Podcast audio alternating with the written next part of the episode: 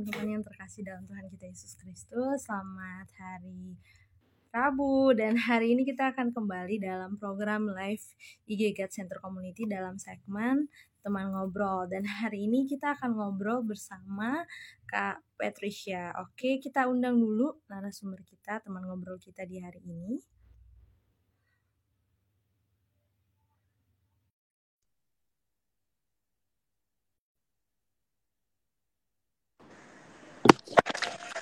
Shalom. Shalom semua. Puji Tuhan. Apa kabar? Kak Cici, Kak Baik. Baik dong. Puji Tuhan. Oke, hari ini teman-teman kita udah gabung sama Patricia. Thank you ya Ci udah mau kita undang eh, siang-siang. Mungkin mengganggu makan siangnya dan istirahat siangnya gitu ya. Tapi mudah-mudahan mudah-mudahan live kita hari ini bisa memberkati semua teman-teman yang join gitu. Jadi sebelumnya mungkin eh, kita mau memperkenalkan Cipetris hari ini ada aku dan ada Emma dari God Center Community dalam program teman ngobrol. Jadi hari ini memang kita akan ngobrol-ngobrol sama Cipet bagaimana Tuhan berkarya luar biasa dalam hidupnya.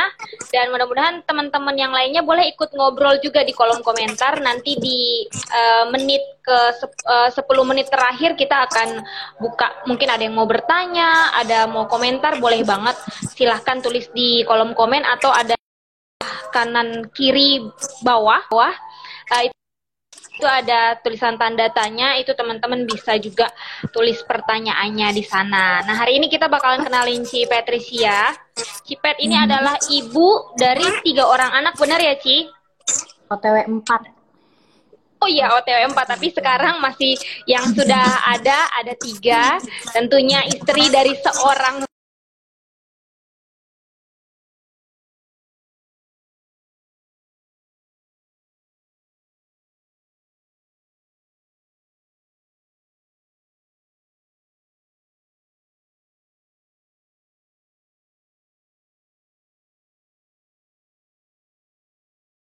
apakah seorang Ci Patricia ini?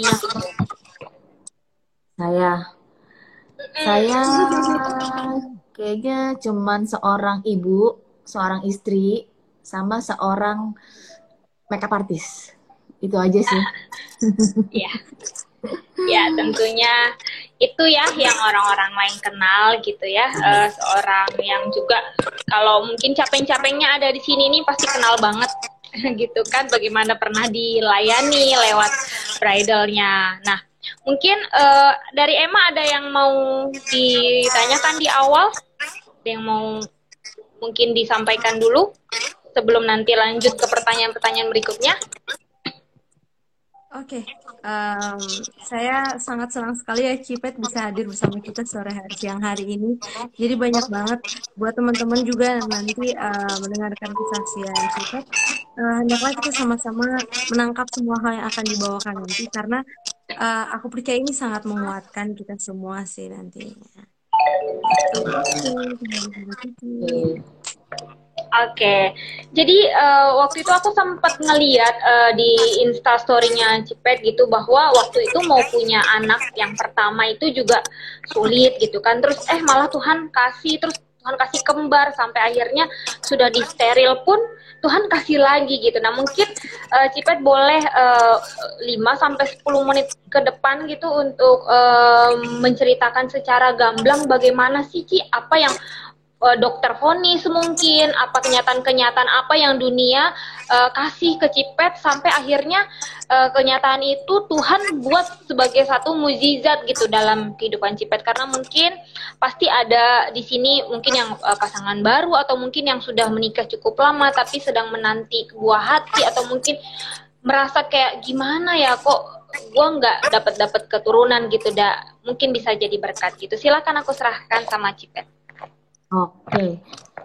Eh, jadi saya nikah memang bukan usia muda sebenarnya. Jadi usia matang ya. Di 30 tahun saya nikah. Kita nggak tahu tuh karena usia matang kan kita pengen segera memiliki anak ya. Tapi saya menanti tiga tahun setengah. selama tiga tahun setengah itu saya berobat ke dokter sampai program bayi tabung yang terakhir hamil lalu keguguran. Tapi sebelum di program bayi bayi tabung itu saya ke dokter disarankan untuk laparoskopi. Kayak itu semacam operasi kecil untuk sel telur kayak dipecahin gitu ya untuk merangsang sepertinya gitu. Nah, tapi tidak kunjung hamil juga karena kita orang awam saya nggak tahu tuh sel telur dipecahin bahayanya ke mana, lasernya ke mana. Ternyata itu membuat sel telur saya malah rusak. Nah, itu saya tahu ketika saya mau program bayi tabung ke Malaysia. Pada saat di Malaysia, program bayi tabung, simulasi sel telur, dokter Malaysia pun marah.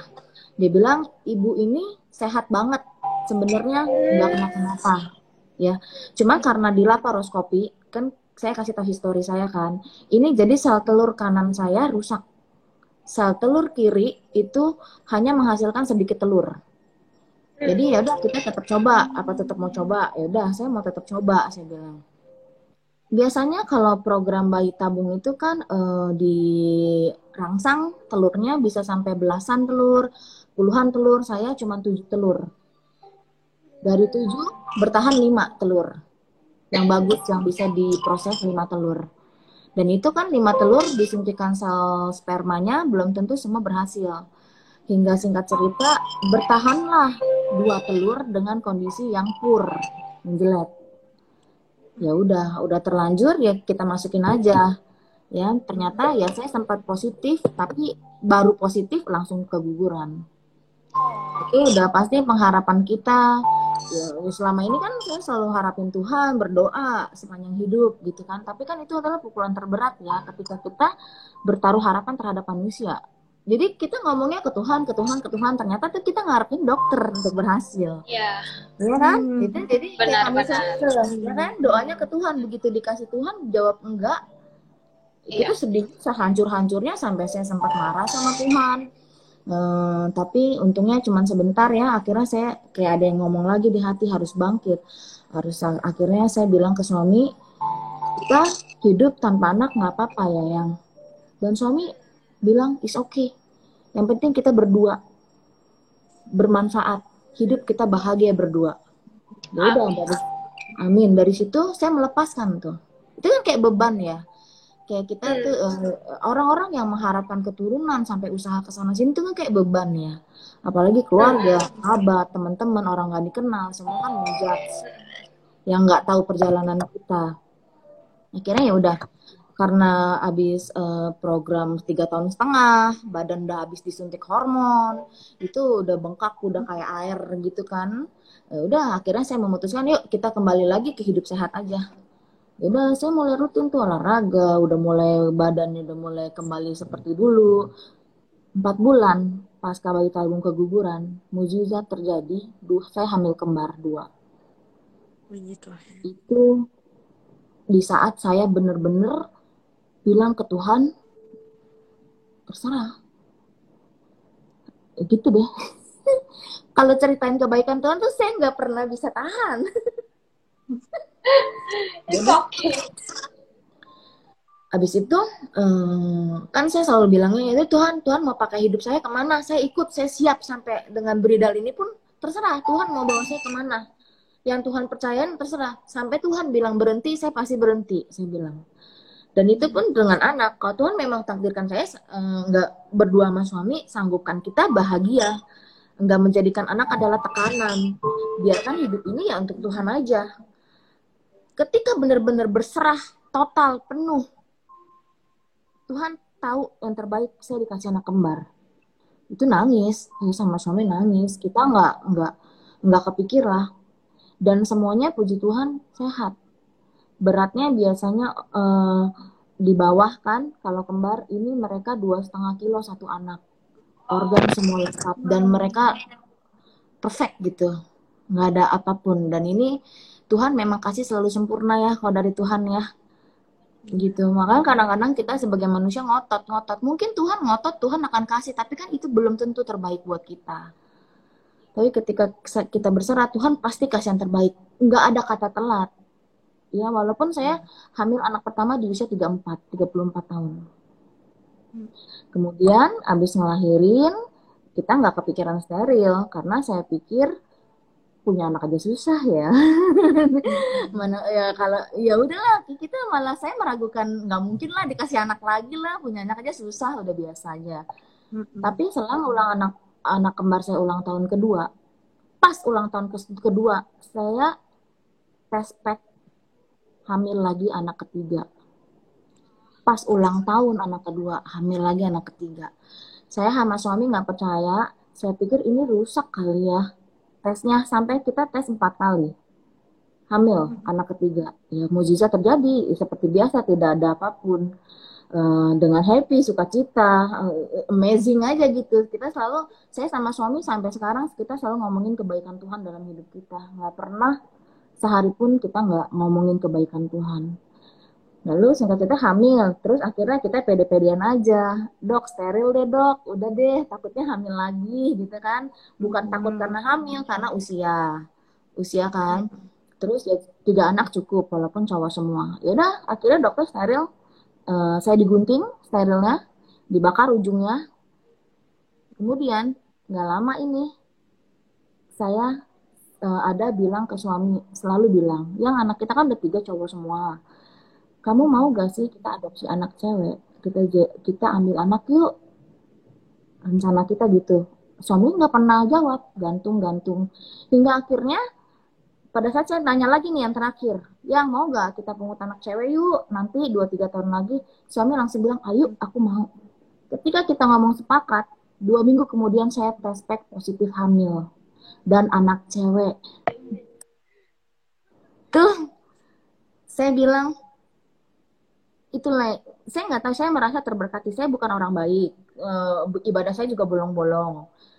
Cuman ketika kita benar-benar hatinya ke Tuhan ya kita nggak usah ngomong minta aja Tuhan udah tahu dan Tuhan kasih sih. Itu sih kesaksian hidup saya.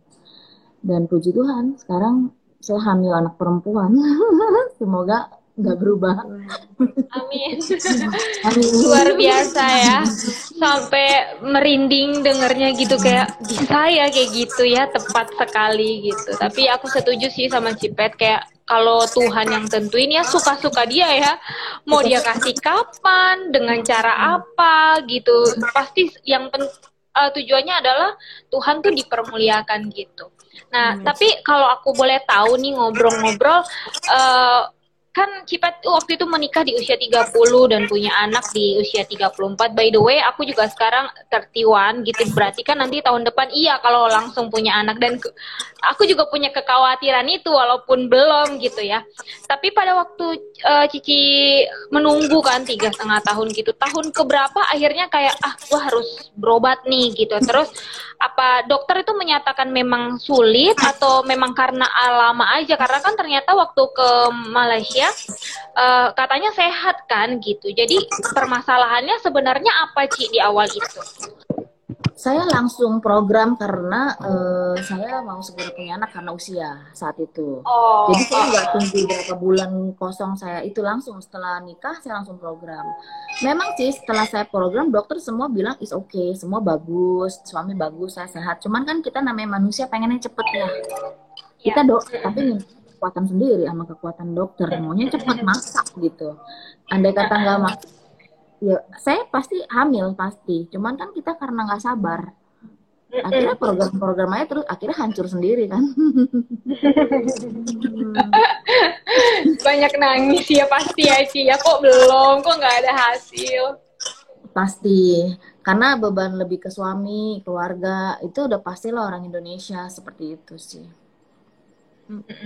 Nah, mm-hmm. mungkin kayak banyak juga nih pasangan-pasangan yang uh, apa ya belum bisa kayak tadi kan Cici sama sama suami bisa memutuskan ya udah nggak apa-apa kita berdua aja. Itu tuh jarang banget ya pasangan bisa kayak gitu gitu. Tapi pada waktu itu apakah keluarga mendukung atau kayak aduh kenapa istrimu nggak bisa? Apalagi biasanya kan dari pihak mertua ya istrinya nggak bisa hamil? Atau gimana? Cici ngalamin fase itu nggak Puji Tuhannya sih enggak ya. Tapi cuman ya memang ditanyain terus tiap ketemu didoain cepet punya anak terus tapi mereka nggak pernah nuntut gimana gimana sih. Mungkin mereka juga ngerasain kita kesedihan kita keluarga ya. Tapi orang lain yang nggak nggak tahu yang suka ngejat Iya. saya selalu dijat eh, memikirkan karir terus katanya katanya gitu coba berhenti mikirin karir terus lah anak itu penting tahu gak bla bla bla bla bla bla itu biasa lah Hmm. cuman ya udahlah hmm? gimana Gi- Maksudnya gimana? Jadi gimana Cici meresponi gitu judgement-judgement yang datang dari orang? gitu? senyum Apakah aja Cici pernah ngalamin kayak drop iya, aduh gimana gitu? jujur sih drop saya drop omongan orang nggak pernah Hmm. saya drop itu yang pas bayi tabung keguguran hancur karena kita kan ngandelin diri sendiri. Berharap sama diri manusia itu yang bikin drop sih. Tapi kalau omongan orang karena saya udah kebal sih bu dari kecil. Dan sebenarnya kayak pada saat kita bilang kita mengharapkan ke Tuhan, tapi pada saat itu kita kan orang-orang sering bilang bahwa firman Tuhan juga sering bilang bahwa harus berdoa dan bekerja gitu kan Ci. Dan terakhir aku juga kemarin tuh sempat eh, puji Tuhan Tuhan kasih mujizat juga di saat saya operasi dua kali telinga kiri saya kan Ci, itu gagal operasinya. Tapi pada saat berserah sama Tuhan Tuhan kasih pemulihan gitu. Dan telinganya tiba-tiba ketutup. Jadi kayak kadang kita klise banget ya Ci berharap kepada Tuhan tapi kita menaruh kepercayaan kita kepada dokter. Betul. Jadi kayak berusaha untuk kayak gitu lah ya di saat Itu kayak itu kita- Kiki ngerasa gimana? disadar kan? Jadi sesadar sesadarnya ternyata selama ini salah lah ngomong ke Tuhan. Doa sampai nungging nungging ibaratnya berlutut berlutut nangis nangis ya tetap padahal kita di hati kecil kita kan ngarepinnya dokter yang bisa bikin kita hamil. Ya itu sulit. Itu iman sih ya. Iman itu kan sulit banget ya dikatakan. Mm-mm. Benar. Mm-mm.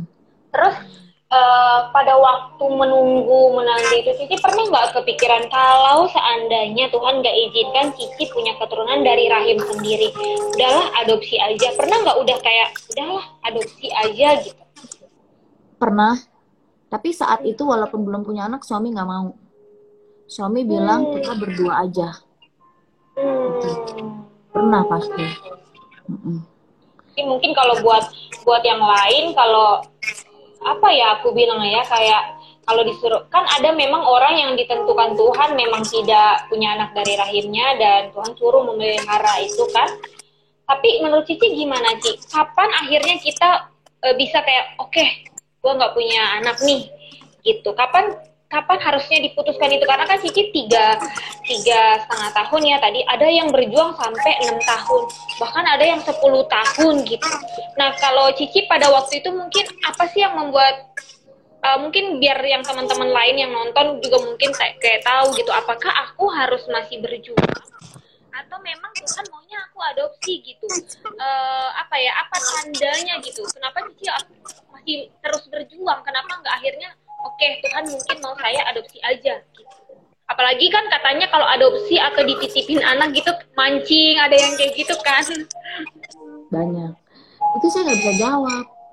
Karena kan suara Tuhan berbeda-beda untuk kita semua. Hmm. maunya Tuhan tuh berbeda-beda. Cuman ya kalau memang udah memutuskan adopsi dan jalannya mudah pasangannya setuju keluarga setuju cepat ketemunya atau ada hal yang di, sangat dimudah nggak ada kendala apa pun menurut saya itu jawaban Tuhan. Jadi se- setiap orang nanti Tuhan kasih sense ya di hatinya gitu untuk terus jalan-jalannya juga. Tuhan yang eh, lebih dulu berjalan di depan kita lah ibaratnya begitu ya Ci ya betul. Oke. Yang Nah, by the way, karena memang di sini ada Emma, kan Emma juga tenaga medis ya. Aku penasaran gitu, kalau bicara tadi udah steril, digunting, dibakar gitu ya. Kan, apakah memang mungkin untuk hamil lagi atau seharusnya enggak gitu, Em? Nah, eh, sebelumnya kita flashback sedikit ya. Kan Cici tadi bilang kalau misalnya ada dua sel, udah dua indung telur ya. Yang satu kan bekas laparoskopi itu dokter yang Malaysia bilang kalau dia udah rusak ya. Ya, Betul. tinggal yang satu nih. Tapi yang Agak satunya kan agak seret juga sel telurnya kan. Berarti yang pas steril itu dua-duanya atau salah satunya? dua-duanya. Dua-duanya. Saya kurang tahu, tapi dokter udah bilang. Emang bengong. I don't know deh. Iya, karena kalau misalnya, jadi kalau misalnya ini ya teman-teman, kalau proses reproduksi itu pada saat berhubungan itu sel sel sperma kan masuk di dalam, uh, jadi jalur- salurannya begini, jadi ini uterus, kemudian habisnya dia masuk ke sini. Nah pertemuannya tuh ada di sini, terus kan diguntingnya di sini. Mm. Berarti kita menghambat apalagi sampai dibakar, berarti aksesnya itu udah ditutup kan. Ya, Nah, harusnya berarti udah tidak ada kemungkinan untuk hamil. Gitu. harusnya, Harusnya seperti itu. harusnya. Tapi dari sini aku merasa kalau misalnya ya, eh, dari segi kedokteran bilang nggak sama sekali, udah nggak bisa karena emang udah dibakar kan jalannya udah nggak bisa.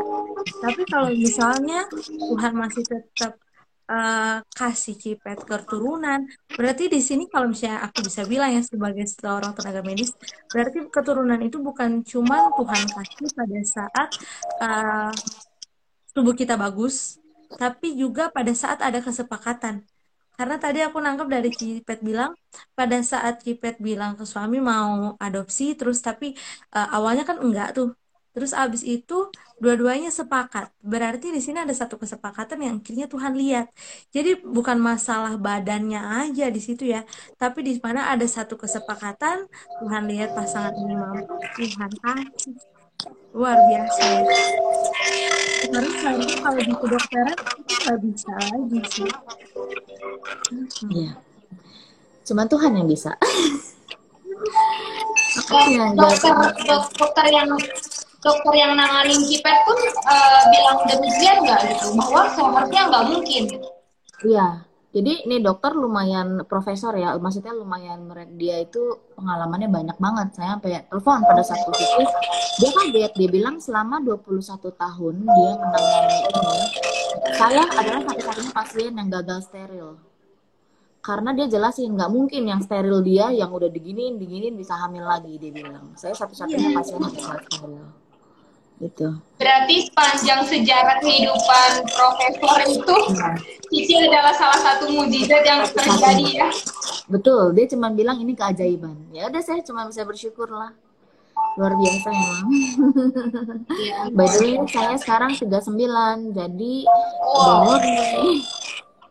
Kalau Tuhan mau kasih anak umur berapapun lah. Iya benar-benar.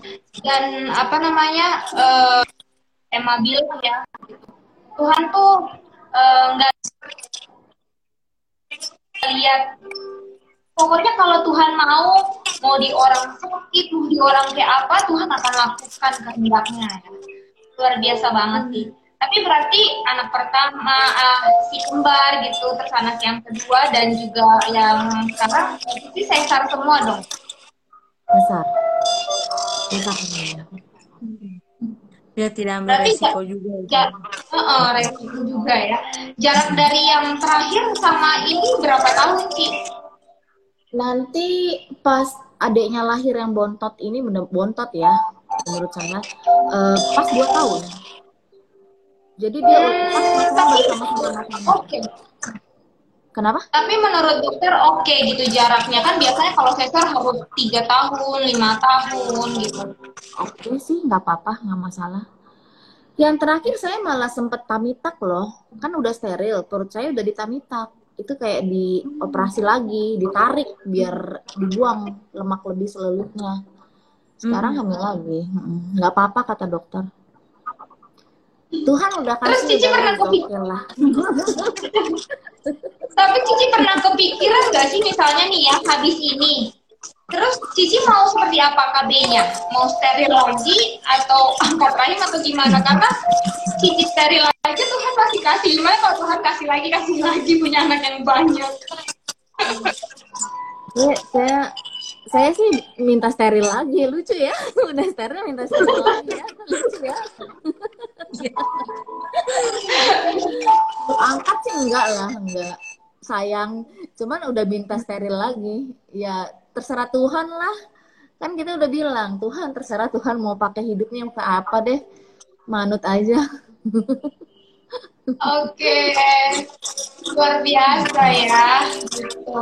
Berarti sekarang usia kandungannya udah berapa nih, Ci? Udah berapa bulan? jalan tujuh bulan ya enam bulan lebih enam bulan, lebih Ya, berarti Oh, kurang lebih nanti lahirnya bulan November APL-nya? Oh, November. 25 November ya Oh ya sebelumnya juga sebelum eh, saya periksa ini pada saat positif dokter pun bilang gini ada kemungkinan hamil luar kandungan. Gitu karena kan udah Oh. dischedule betul ya Kak Emma ya? Karena jalannya udah di Malang kan. iya. Jadi eh, tapi ya puji Tuhan ternyata dalam kandungan. Saat itu langsung pada saat dokter bilang selamat bu ini baru hamil beneran di dalam kandungan nangis loh saya nangis pokoknya kalau soal anak dikasih karena ya amazing oh, aja Hmm. semua sudah rusak kan sel telur juga udah nggak bagus tapi Tuhan dan usia sudah tidak muda ya Kak Emma kalau udah nggak muda kan eh, lebih susah ya dan ini dikasih. Nah, itu luar biasa lah biasa. Aku sampai nggak tahu ya mau berkata-kata apa lagi. Jadi buat Tapi- kayak yang belum yang belum punya anak atau kayak yang masih berjuang udah dibilang eh, tubuhnya gimana gimana gitu ya. Ini Cici aja udah steril loh teman-teman tapi masih punya anak berarti punya anak atau tidak punya anak bukan dari tubuh kita tapi dari kehendak Tuhan. Betul banget. Betul. Tapi memang sih ada ditakdirkan orang yang tidak memiliki keturunan ya. Tapi ya sudahlah, pakailah hidup kita benar-benar ya memang kalau kita buat Tuhan ya buat Tuhan. Udah. Karena kalau kita masih mikir keinginan kita ya hancur-hancur aja hati kita kan kalau nggak tercapai. Itu sih. Nah, Dan yang pasti percaya banget kalau kita sudah minta dan berserah Tuhan tuh kasih bener-bener tepat pada waktunya, tepat, tepat banget menurut Tuhan bukan menurut kita. Itu sih. ya benar. Nah, eh, apa namanya? Aku pikir sih ini tepat banget dengan profesinya Cipet sebagai MUA ya gitu. Karena kan eh, ketemunya pasti sama pasangan-pasangan. Nggak sedikit juga mereka yang sudah eh, menikahnya di usia tidak muda lagi gitu kan. Pasti akan sangat eh, memberkati mereka gitu, menguatkan gitu. Jadi aku pikir Tuhan tuh nggak sembarangan ya menempatkan profesi kita dan apa yang dia mau lakukan sama hidup kita itu kayak pasti berjalan beriringan gitu. Kayak Cipet dibentuk Tuhan, di, eh, dibuat menjadi seorang MUE, terus mengalami hidup yang seperti itu, tentunya itu berhubungan banget karena itu akan bisa terus panjang kan ya itu untuk jangka panjang kesaksian ini tuh bisa diulang-ulang terus untuk semua pasangan yang bakalan dipoles luar biasa luar biasa. Tuhan tahu hati kita. Tuhan tahu hati kita. By the way sedikit keluar dari kesaksian tentang memiliki keturunan aku kan juga eh, lihat kemarin ya bagaimana Cipet itu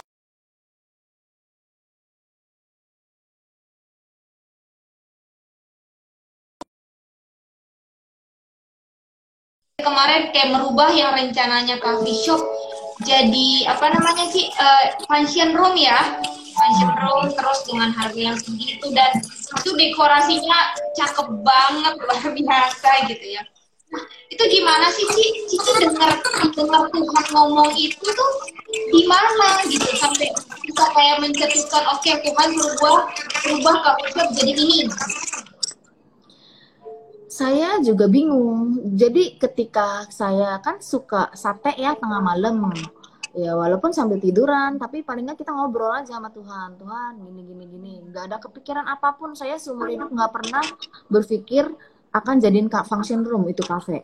Kan persiapannya di kafe aja, kafe aja, kafe aja untuk fasilitas klien. Nah pada saat tengah malam jam 12-an ya, tiba-tiba tuh kayak dikasih tahu aja gitu. Coba dibikin buat orang pemberkatan gitu. Coba dibikin buat orang sanjitan gitu. Tapi langsung saya tepis. Saya pikir ah itu mah cuman iseng kali ya kelewat itu. Akhirnya saya diemin tiba-tiba mungkin Tuhan masih ingin saya kasih tahu saya itu buat function room lebih bermanfaat. Saya mimpi. Saya dimimpiin. Saya mimpi kafe kan udah jadi tuh semua udah beres. Dimimpiin tapi pada saat saya mampir ke kafe saya itu dekorasi ya gitu bunga-bunga untuk orang sanjitan kok kafe saya jadi begini gitu. Jadi ya saya berdoa aja mungkin emang Tuhan maunya gitu. Ya udah langsung belum udah jadi langsung saya ubah saya bongkar. Karena memang saya mau terserah Tuhan kan. Tuhan mau gitu ya udah walaupun saya harus keluarin duit lagi segala macam. Tapi yang Tuhan kasih ya buat Tuhan juga lah menurut saya sih gitu ya. Makanya kalau orang bilang saya kan harga murah banyak pun yang bilang saya banting harga di saat ini. Tapi yang tahu hati Tuhan ya.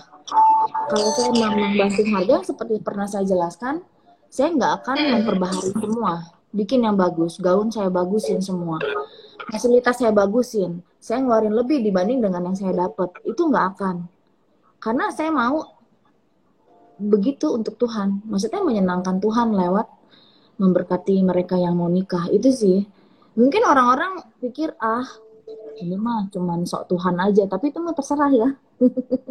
Terserah. Coba saya bilang yang yang penting urusan saya sama Tuhan aja itu yang paling penting. Ya wajar lah orang yang nggak ngerti itu is okay is okay. Gitu. Karena ini berarti sekarang gimana sih? Karena ini adalah wujud syukur saya sama Tuhan. Bersyukur banget. Saya pernah bilang sama suami, suami pun di, uh, bersyukurnya karena suami diberkati lebih dari yang kita pikirin. Dan saya bilang, yang ini kita jadiin bridal ini adalah amal ibadah kita aja. Kamu syukur juga. Dan saya bersyukur sekali lagi suami setuju tanpa perlawanan.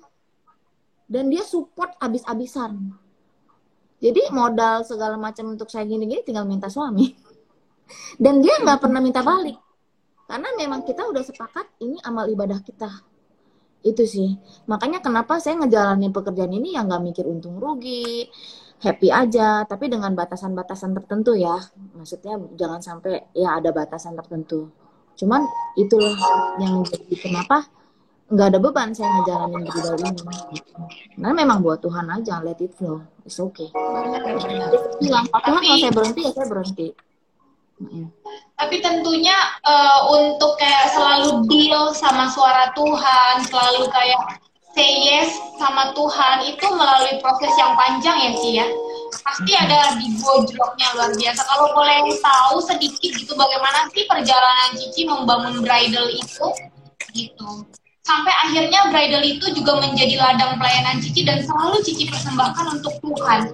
Itu yang ajaib apalagi di masa masa seperti ini ya semua orang gimana caranya gue mengeruk duit sebanyak-banyaknya? Bikin promo pun bukan karena mengasihi karena Tuhan tapi bikin promo supaya orang tahu nih gue bridal gue vendor gue gitu kan. Tapi gimana perjalanan Cici sampai Tuhan berkati Cici dari mungkin dulu bridalnya kecil, mungkin menginspirasi yang lain yang lagi nonton hari ini. Uh, uh, saya orangnya nih kebetulan easy go easy going, let it flow kebetulan dari dulu. Jadi nggak pernah ada beban yang memang sengaja saya pikul.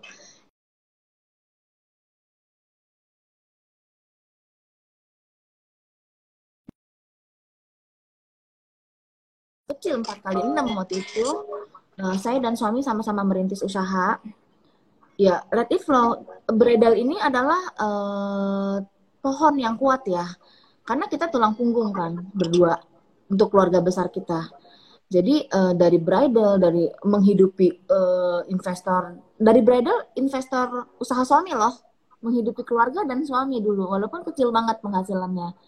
Cuman dia udah berbuah dan buahnya sudah menghasilkan tapi saya bilang ke suami jangan sampai bridal ini pohon yang kuat ini mati. Biarkan kita berbuah juga untuk orang-orang lain lagi, uh, lagi saya bilang. Itu sih awal mula. Apa ya? Ya susah diomongin. Cuma bisa dirasain. Yang pasti sekarang saya bersyukur dulu bridal yang memberi support ke perusahaan suami. Sekarang suami yang memberi support ke bridal saya. Dan itu ibaratnya saya hanya sekian persen aja jadinya. Dan itu luar biasa yang nggak pernah kita pikirin. Makanya ada ayat kan, carilah dulu kerajaan Allah, maka semuanya akan ditambahkan kepada kita. Dan itu saya sudah benar-benar ngerti.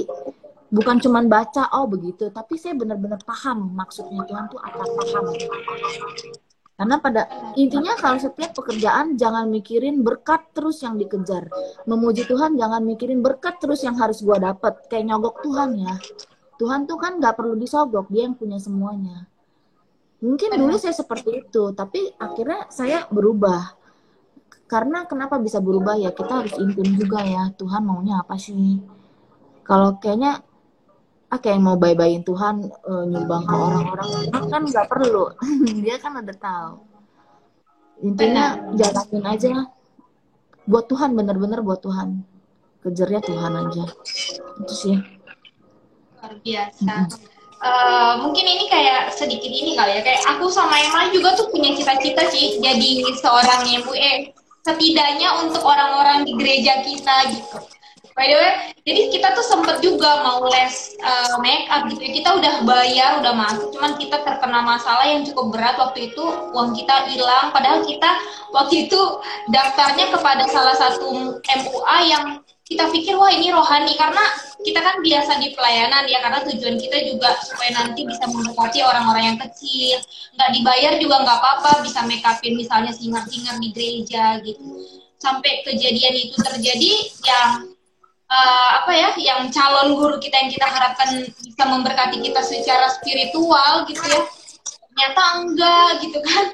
Sedikit kecewa gitu. Tapi ya puji Tuhan gitu. Aku kayak ngelihat Cici benar-benar uh, apa ya kan bisa dirasa ya spirit orang tuh tulus atau enggak gitu. Atau memang kayak ya udah emang ini bisnis ya bisnis gitu. Tapi Cici benar-benar uh, memberikan pelayanan yang terbaik buat capek-capeknya. Jadi mungkin nanti emang kalau mau menikah boleh hubungi Patricia saya doakan Ci supaya kita juga bisa suatu hari ya di make upin sama Cici. Atau mungkin kita bakalan les kali ya Em sama Cipet ya. Supaya bisa kerja di sana soalnya bosnya baik dan dan rohani. Iya kan kelihatannya tapi amin amin amin. Iya. Luar biasa. Mungkin teman-teman yang hari ini udah lagi apa uh, nonton ya ini ada banyak ya. Ada Jessica mungkin kita sapa dulu ada Kak Helbi MUA juga nih. Mungkin muridnya Cipet nih kayaknya. Ada Lorin Pak Lorin Hartanto ada Francisca Natasha Yona Yona Ok Ito, terus Susila Chai, Anita Semi, Luna, Amelia Lia, Valen, Roselyn, Enismi, Siswa, Jessica Tio, Diana, Hari, Trimawati, Jesslyn, Bella Belkido, Dewi Susanti, ada Dita Lona, Pauline Marcelina, ada Liriko, banyak banget ya. Thank you semuanya hai Cipet katanya thank you semuanya udah join. Nah mungkin teman-teman semua ada yang mau kasih pertanyaan tapi jangan tanya uh, price list di sini nanti langsung jawab aja kalau ada yang ya, halo Ci, Kak Cici dan Kak Emma, hai Jessica, thank you udah nonton kita. Halo. Yeay, Juri juga katanya. Begitu. Kalau ada yang mau ditanyakan, mungkin kalian penasaran banget ya, karena kan kalau mungkin kita nulis story gitu ya, terbatas-terbatas, ini boleh banget ya kita ada kurang lebih eh, uh, 10 sampai 12 menit ke depan gitu ya, uh, untuk menjawab mungkin atau masih uh, merespon pertanyaan atau komentar teman-teman semuanya bersama kita tentunya. Nah, kita uh, program teman ngobrol ini setiap hari Selasa uh, biasanya jam 6 sore, cuman khusus hari ini menyesuaikan waktunya kita jam 12 siang. So, teman-teman semua kalau tidak keberatan untuk terus uh, stay tune di channel di akun kita karena pelayanan God Center Community akan mengundang juga teman-teman yang lainnya yang mungkin bisa uh, menginspire orang-orang lain gitu ya kita juga bergerak di pelayanan masyarakat. Teman-teman boleh cek nanti di feed Instagram kita. Kalau tidak keberatan boleh di follow supaya kita sama-sama boleh jadi berkat sama semuanya oke? Okay? uh, eh, ini katanya dari Anita Feni. Aku terpukau sama kesaksian kita. Benar-benar luar biasa sekali Thank you. Mungkin nanti sambil sambil menunggu yang yang bertanya kalau ada, Cipet boleh sampaikan sesuatu buat pasangan-pasangan yang sedang menunggu gitu apa yang Cipet mau sampaikan mungkin untuk uh, menguatkan semua pasangan-pasangan yang sekarang sedang berjuang. Uh, yang bisa saya bilang lepaskan ngomong beban punya anak lepaskan karena anak itu bukan hak bukan uh, apa ya itu kasih kasih kasih anugerah Tuhan. Kalau dibilang bukan hak kita lah itu mah terserah Tuhan. Jadi lepaskan. Jangan jadi momok. Menurut saya sih gitu. Berdua aja jalani dengan bahagia. Karena nggak nggak sedikit pasangan yang ribut mah jadi cerai ya gara-gara pasang gara-gara anak ya padahal belum tentu. Dengan anak kan belum tentu kita hidup bahagia selamanya. Ya anak itu mungkin juga akan bisa jadi salibnya kita. Kita kan nggak tahu perjalanan kita akan ke mana kita.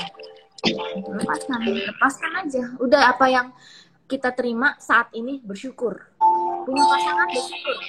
Ada juga orang yang belum punya pasangan di usia tua sampai tua. Yang sudah punya pasangan ya bersyukur mungkin ada juga yang sudah gonta-ganti pasangan terus kan nggak bahagia. Aja kita gitu. Bersama pasangan hidup. Memuji Tuhan udah menyembah Tuhan udah jalanin hidup dengan baik semangat oke dari ini dari dari Jessica menginspirasi aku yang sekarang takut karena satu hal. Cici kasih kekuatan katanya dia takut akan satu hal. Udah nikah belum? Belum, belum. Oh, belum. Takutnya kenapa? Mungkin takut jomblo kan mungkin. oh, iya bisa jadi ya. Ya kalau memang kan eh, di Alkitab juga ada ya, ada yang digariskan tidak menikah kan. Ya, apa pun kamu dikasih Tuhan untuk dalamin hidup ini, is okay. Bersyukur aja intinya. Bersyukur kan jadi enteng ya. Orang ya. nikah juga KDRT, KDRT, perselingkuhan, mabok-mabokan, juga mabok Intinya bersyukur aja sendiri. Gitu sih. Jadi dalam dalam hidup nih jangan ada satupun beban itu pasti ada gitu ya, masalah pasti ada, tapi jangan pernah pegang itu sendiri gitu kan aku pecos pecos tuh apa PCOS apa Oh, PCOS belum saya mah coba jelaskan. aku lupa nih. Gimana PCOS? gimana kepanjangan? PCOS itu uh, sel telurnya tidak bisa berkembang, selalu kecil-kecil. Jadi itu sulit dibuahi, tidak mungkin untuk dibuahi. Semangat Jess, mujizat selalu ada.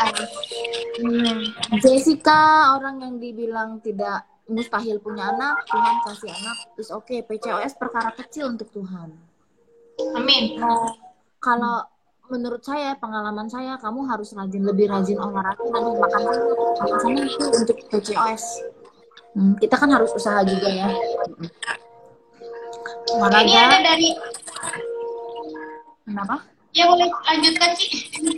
uh, kalau dulu saya uh, program-program itu uh, yang saya bisa dapat anak itu tiga kali hamil itu karena saya rajin olahraga.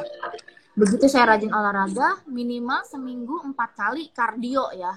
30 menit sekali kardio itu bikin uh, hormon kita bagus sama makannya juga lebih sehat itu bisa lebih cepat hamil. Oke, semangat. Ini semangat ada dari Anita underscore Feni. Aku juga belum mempunyai anak, udah enam tahun merit sih. Tapi aku bersyukur banget suami gak banyak nuntut. Apalagi di usia kami berdua udah menginjak 34 tahun katanya. Syukur. Harta terindah kan suami, istri, pasangan saling support. Itu sih. Berarti dalam hal ini uh, penting juga ya buat uh, yang belum menikah mungkin ya kalau udah menikah nggak boleh dipilih lagi gitu. Kayak yang belum nikah menentukan dan memutuskan pasangan yang takut akan Tuhan dan yang benar-benar dari Tuhan gitu. Karena kalau dari Tuhan hasilnya seperti ya itu. Pasti akan saling mendukung pasti akan saling menguatkan. Tapi kalau kita uh, juga dalam menentukan pasangan hidup sembarangan dan gak dengar kata Tuhan ya kalau terjadi hal-hal yang lain kan kita belum belum tentu ya ngalamin yang seperti expert disupport berdua aja nggak apa-apa. Jadi penting juga ya Ci itu ya. Penting banget pasangan hidup kita menentukan surga neraka kita di dunia kan Baik.